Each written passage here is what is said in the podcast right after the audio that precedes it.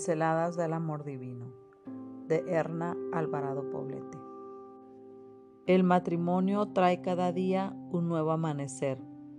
Esposas, sométanse a sus esposos, pues este es su deber como creyentes en el Señor. Esposos, amen a sus esposas y no las traten con aspereza. Colosenses 3, 18, 19. En el matrimonio, cada uno de los cónyuges debe encontrar crecimiento y desarrollo personal gracias a la travesía del pacto que han sellado ante el Señor.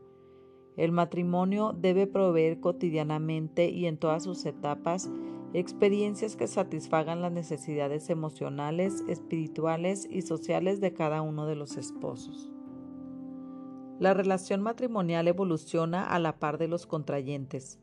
Los cambios están sujetos a las circunstancias, las creencias y los valores personales y familiares. El ciclo matrimonial se desarrolla en etapas y cada una de ellas plantea dificultades y retos que ponen a prueba el amor que los esposos se profesan. Por supuesto que, aunque conlleva dificultades, también tiene sus bondades. La expectativa de la luna de miel y vivir enamorados para siempre no es una utopía. Cuando esto se hace posible, cada etapa se asemeja a un nuevo amanecer que ofrece experiencias enriquecedoras a la relación y a los cónyuges. Son la paciencia, la confianza, la empatía, la tolerancia y el apoyo mutuo los que darán consistencia y fortaleza al matrimonio. Frente a un desacuerdo no hay perdedores ni ganadores. Debe prevalecer la prudencia y la búsqueda de concordia y armonía.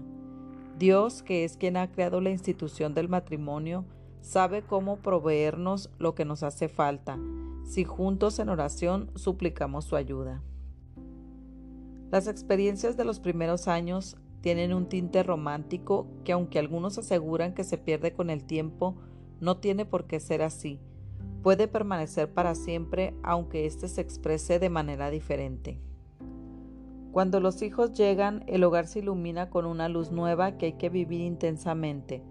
Los padres que pintan canas tendrán que lidiar con el hijo adolescente sin olvidar que los que llegaron primero fueron los cónyuges, quienes tienen la necesidad de ser atendidos en primer lugar. Aunque los hijos salgan a buscar su propio camino, el nido nunca estará vacío, si lo colmamos de recuerdos, vivencias, imágenes, sabores y olores gratificantes, pues estos harán posible que cada día los esposos tengan un nuevo amanecer aquí en la tierra y nos permitirán ser testigos del eterno amanecer en el reino de los cielos junto a Cristo Jesús.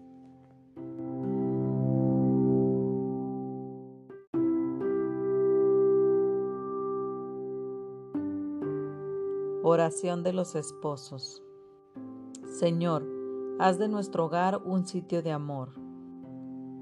Que no haya injuria porque tú nos comprendes que no haya amargura porque tú nos bendices, que nos esforcemos con el consuelo mutuo, que hagamos del amor un motivo para amarte más. Amén.